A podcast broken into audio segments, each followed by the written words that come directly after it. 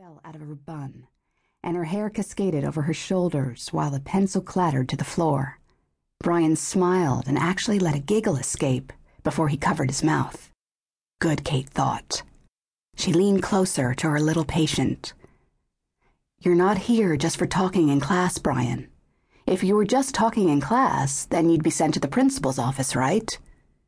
Brian's adorable face gazed up at Kate with terrified eyes. Are you worse than the principal? Kate felt such empathy for the boy at that moment that she was tempted to take his hand in hers, but he was so anxious that she feared he might shy away.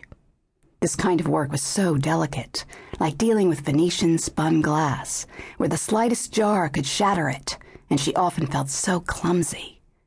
Nobody is worse than the principal, Kate said. Then she smiled and winked at Brian. None of the kids at Andrew Country Day liked Dr. McKay, and, as so often was the case, their instincts were good. Do I look as bad as Dr. McKay? Kate asked, feigning shock. Brian shook his head vigorously. Well, thank goodness. Anyway, I do something different. You aren't here to be punished. You didn't do anything wrong. But everybody hears you talking, even though you're not talking to anybody. She watched as Brian's eyes filled with tears. I'll be quieter, he promised. Kate wanted to scoop him up onto her lap and let him cry as long as he needed to. After all, his mother had just died of cancer, and he was still so very young.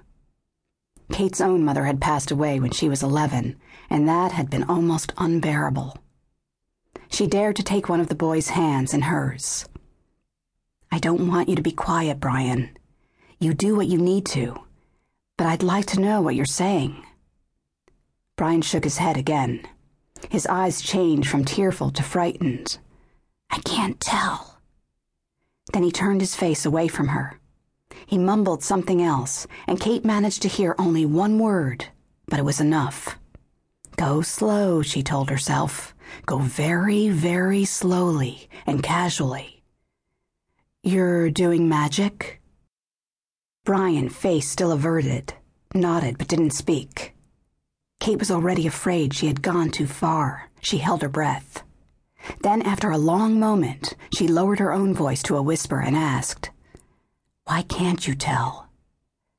Because, Brian started. Then it burst out of him. Because it's magic, and you can't tell magic or your wish won't come true. Like birthday candles, everybody knows that.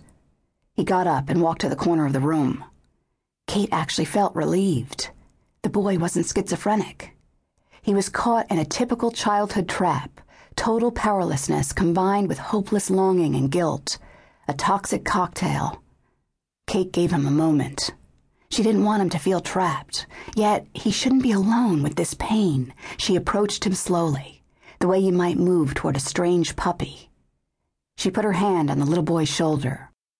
Your wish is about your mother, isn't it? She said, her voice as neutral as she could manage to keep it. Brian didn't need any of her emotions, he needed space for his own. Isn't that right? Brian looked up at her and nodded. His face registered a cautious relief. The dreadful burdens of childhood secrets always touched Kate. Though she was a long lapsed Catholic, she still remembered the power and release of the confessional. She had to serve this child well. What are you wishing for? She asked, her voice as gentle as she could make it. Brian began to cry. His face, usually so pale, flushed deep rose.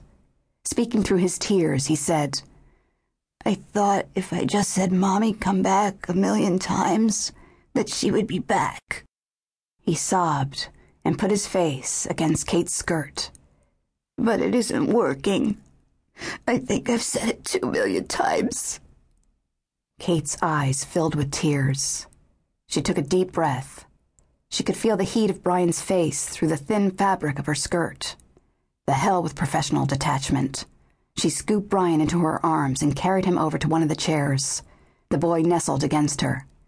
After a time, he stopped crying, but his silent neediness was even sadder. They sat for a few moments, but Kate knew their session was nearly completed, and she had to speak. Oh, Brian, I am so sorry. But magic doesn't work. I wish it did. The doctors did everything they